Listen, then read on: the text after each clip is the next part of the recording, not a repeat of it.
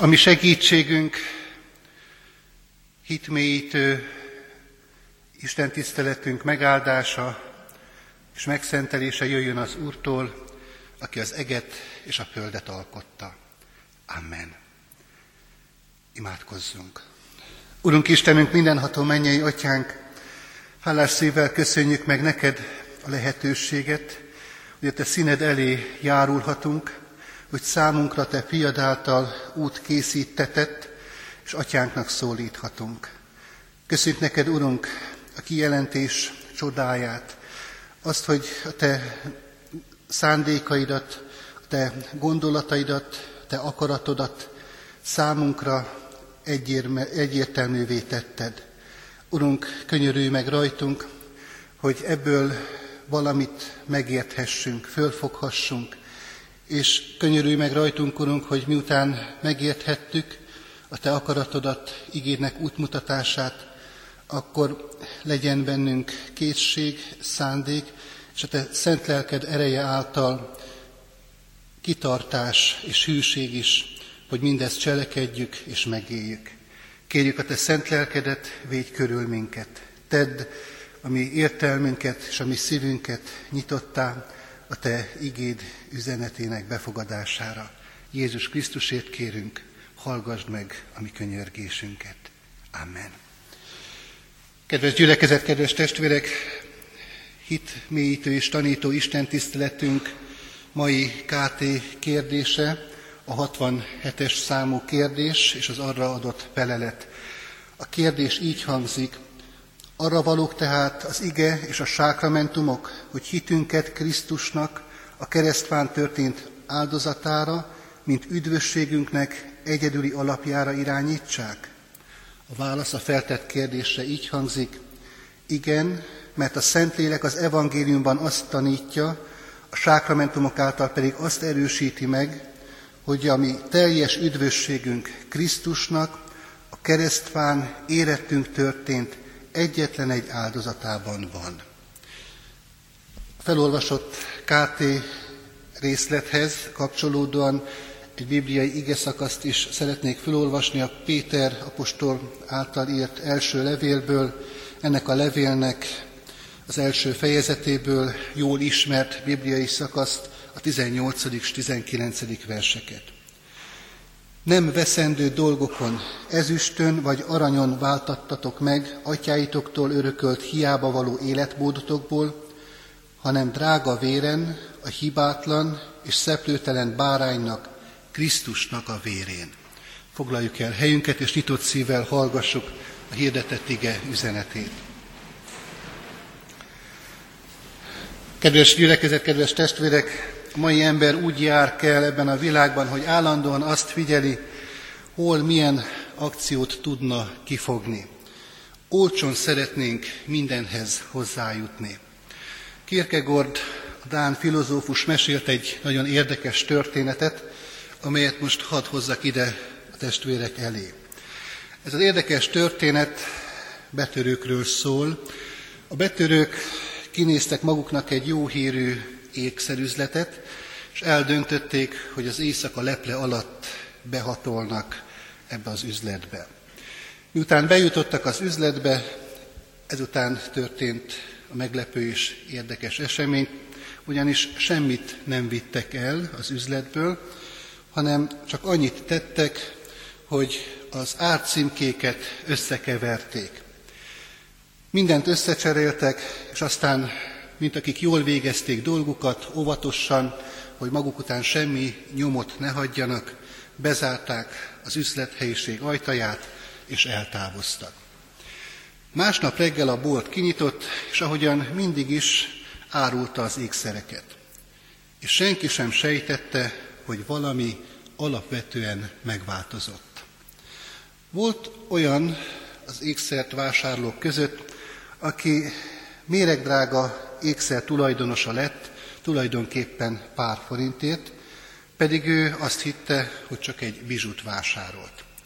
És nyilvánvalóan voltak olyanok is, aki hazavitt egy értéktelen bizsut, abban a hitben, hogy különleges ékszer tulajdonosa lett. Nem volt szemük ezeknek az embereknek megállapítani, hogy valójában mennyit is ér az, amit vásároltak. Az érték az adott ékszernek, az értékét az adott ékszernek az a címke szabta meg, amit a betörők ott hagytak. Kedves testvérek, ebben a mai világban minden, szinte minden a címkén múlik. Ráírják, hogy olcsó, meg hogy gazdaságos, és már rohannak is az emberek, hogy megvegyék. Nem számít, hogy valójában milyen minőségű, vagy hogy mi van a címke mögött, a lényeg az, hogy olcsó legyen. És aztán ebből következően az sem számít, hogy már lejárt csokit, vagy a húsvétról megmaradt sonkát árusítják-e így ki számunkra. Nagyon sokszor így tekintünk, nem csak az árucikkekre, amelyek körülvesznek minket, hanem akár egymásra is.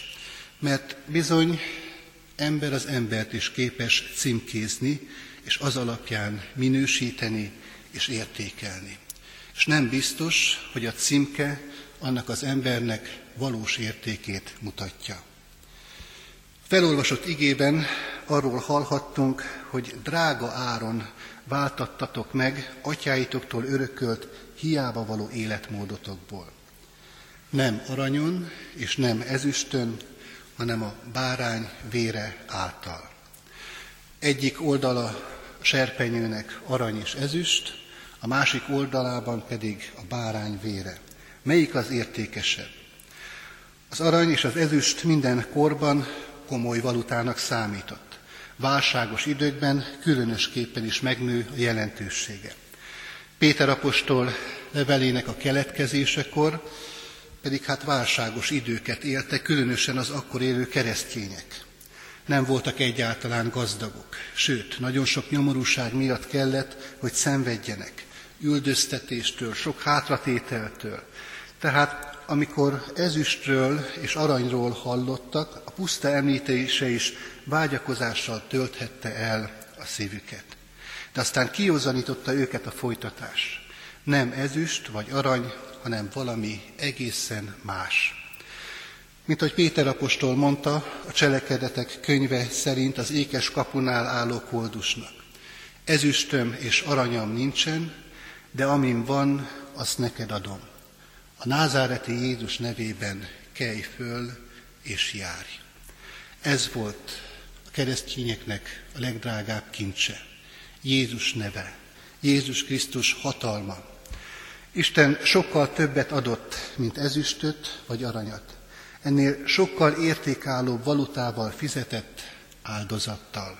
A báránynak, az Isten bárányának a vérével. És bizonyára az itt jelenlévő testvérek jól tudják azt, hogy ennek a gondolatnak a mögöttöse az a Páska bárány története, amely a Mózes második könyvének a 12. fejezetében került feljegyzésre amikor Isten az ő választott népét, a zsidókat Mózes vezetésével ki akarta hozni Egyiptomból, a rossz rabszolgaság helyéről, akkor az utolsó tizedik csapást megelőzően azt kellett tenni a zsidó népnek, hogy le kellett vágniuk egy állatot, egész pontosan egy bárányt családonként, egy hím bárányt, egy hibátlan állatot, amelynek nem volt semmi sérülése, teljesen ép és egészséges volt, és ennek a levágott állatnak a vérével kellett a szemöldökpát, az ajtófélpákat megkenni, hogy amikor jött az ítélet, a tizedik csapás, akkor Isten öldöklő angyala azokat a házakat, otthonokat, családokat kihagyja, átugorja, kikerülje, ahol a vér látható volt. Ilyen módon a bárány vére, a páska bárány vére a megmenekülésnek volt a kulcsa és a jelképe. Vér és élet ilyen módon kapcsolódott össze Izrael népe számára. És teljesen érthető módon a korabeli keresztények számára is ez a két gondolat nagyon szorosan összekapcsolódott.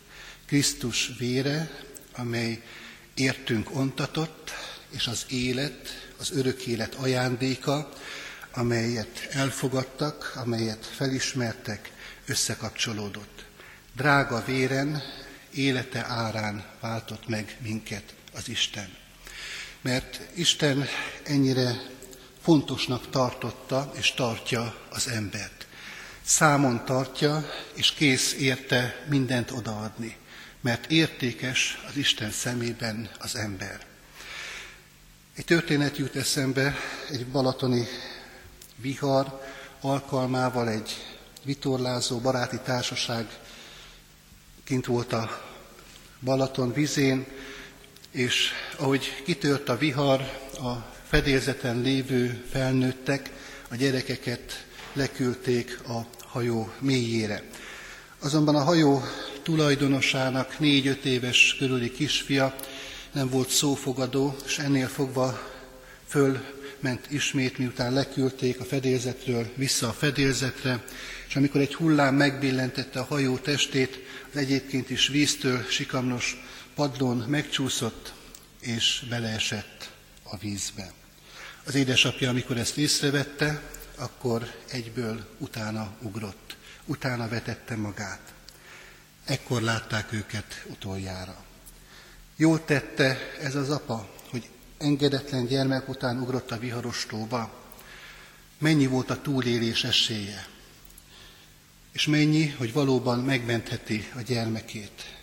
Talán nem sok, de erre az apa egyáltalán nem gondolt. Csak szeretett gyermekére gondolt, nem érdekelte, nem számolgatta az esélyeket, nem féltette önmagát, hanem egyedül arra gondolt, hogy megmentse őt, akit az engedetlensége sodort halálos veszedelembe. Ez az apa annyira szeretett, hogy belehalt. Kedves testvérek, ez a történet azt gondolom, hogy jól illusztrálja számunkra a lényeget, amit az imént fölolvasott Péteri levélben hallottunk. Isten az ő egyszülött fiában, Jézus Krisztusban ekkora árat fizetett miértünk. Egészen lehajolt értünk, le földi világig, sőt, le a pokolig, hogy ne lehessen még ebből a mélységből, a pokol mélységéből senkinek sem e, e, kiáltania reménytelenül, hogy megoldhatatlan, lehetetlen pokoli az élethelyzet, amely körülveszi, hanem még ebben a helyzetben is legyen számára kiút, legyen számára mentség. Így szereti az Atya az ő gyermekeit, és ezt tette, amikor Jézus Krisztust meghalt értünk a Golgotán. Kedves testvérek, mind ebből milyen következtetést kell, hogy levonjunk a magunk számára. Erre nézve hadd mondjak el egy szintén érdekes történetet. Előadást tartott egy tanító. Kezébe vett egy húszezrest, felemelte, és azt kérdezte a hallgatóságtól, ki szeretné, ki szeretné ezt a húszezrest elfogadni. Teljesen érthető módon szinte minden kéz azonnal a magasba lendült. Ezután folytatta a kérdést, mielőtt odaadnám ezt valakinek, szeretnék előtte mutatni valamit. Fogta, és mindenki szeme láttára, amennyire csak képes volt rá, a kezével összegyűrte apró kis galacsinyá ezt a húszezrest. Szeretné még valaki megkapni? kérdezte a tanító. Szinte ugyanannyi kéz lendült a magasba. Ezután ez a tanító ledobta ezt a papírgalacsint a földre, és a cipőjével rátaposott. És miután ezt is megtette, fölemelt, és újból megkérdezte, kell-e még valakinek ez a húszezres? És ezután is még többen voltak, akik jelentkeztek, hogy ők ezt szívesen elfogadnák.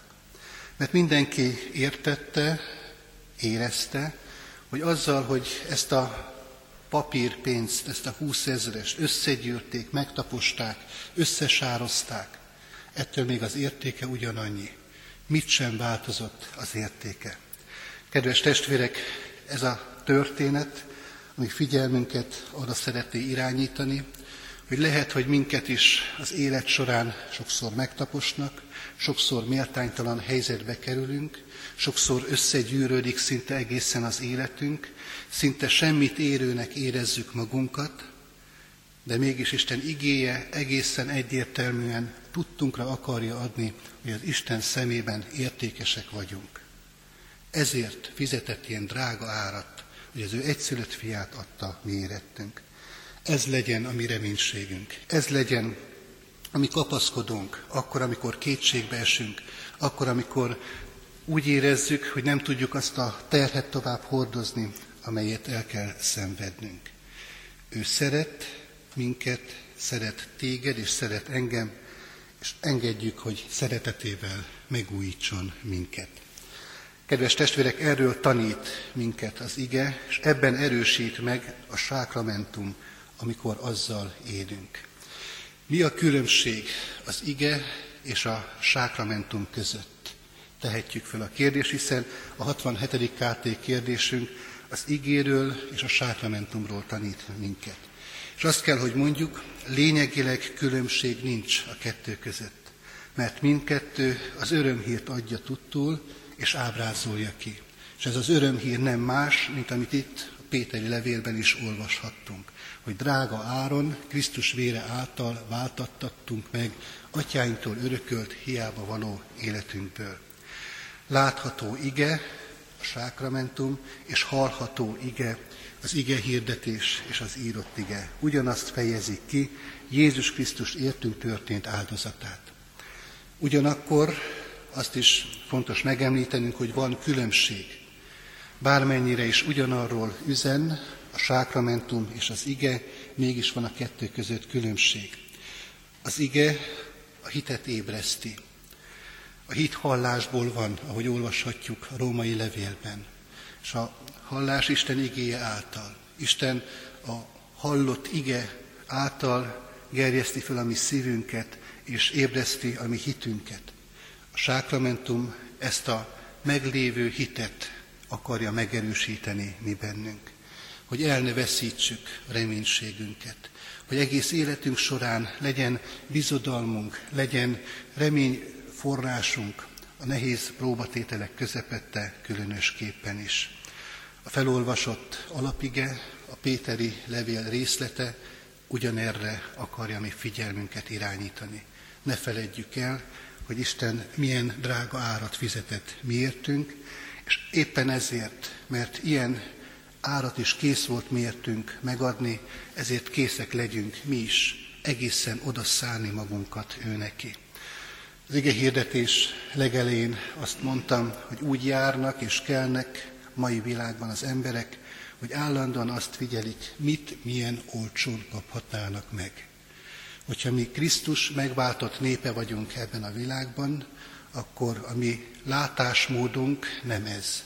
Nem azt keressük, hogy hol tudnánk legolcsóbban megúszni az életet, hanem mivel minket a mi atyánk megvásárolt drága áron, az ő egyszülött fiának vére árán, ezért mi azt keressük, hogy hogy tudnánk egészen odaadni önön magunkat az Isten dicsőségére és embertársaink hasznára, javára. Adja Isten, hogy ezzel a szemléletmóddal, ezzel a fajta hálával a szívünkben éljük a mi keresztény életünket ebben a világban. Amen. Hajtsuk meg fejünket, kedves testvérek, és elcsendesedve imádkozzunk. Urunk Istenünk, hálás szívvel megköszönjük neked azt, hogy a Te igéden keresztül is bátorítasz, biztatsz mindannyiunkat. Köszönjük, hogy úgy élhetjük meg akár még a nehéz helyzeteinket is a földi élet során, hogy tudhatjuk azt, hogy Te nem hagysz bennünket elveszni, hiszen számunkra szinte fölfoghatatlan, drága árat fizettél miértünk. Köszönjük neked, Urunk, ezt a kegyelmet, a szeretetednek ezt az egészen nyilvánvaló voltát és határtalan mértékét. Kérünk, Urunk, hogy hadd értsük ezt meg minél mélyebben, minél teljesebben, hogy ebből fakadóan mi is készek legyünk önmagunkat adni neked egészen. És ebből hadd fakadhasson másokra nézve is áldás. Hadd teljesedhessen ki a mi életünk úgy, hogy az a te dicsőségedet hirdeti és munkája. Urunk, kérünk, te szent lelkeddel védj körül minket, és erősíts meg ebben a háladó életben. Amen. Együtt közösen értek, és az úttól tanult imádságot is mondjuk el. Mi atyánk, aki a mennyekben vagy, szenteltessék meg a te neved, jöjjön el a te országod, legyen meg a te akaratod, amint a mennyben, úgy a földön is. Mindennapi kenyerünket add meg nekünk ma, és bocsásd meg védkeinket, miképpen mi is megbocsátunk az ellenünk védkezőknek. És ne vigy minket kísértésbe, de szabadíts meg a gonosztól, mert tiéd az ország, a hatalom és a dicsőség mind örökké. Amen. Vegyük Isten áldását. Az Istennek békessége, amely minden értelmet felülhalad, őrizze meg szíveteket, gondolataitokat az Úr Jézus Krisztusban. Amen.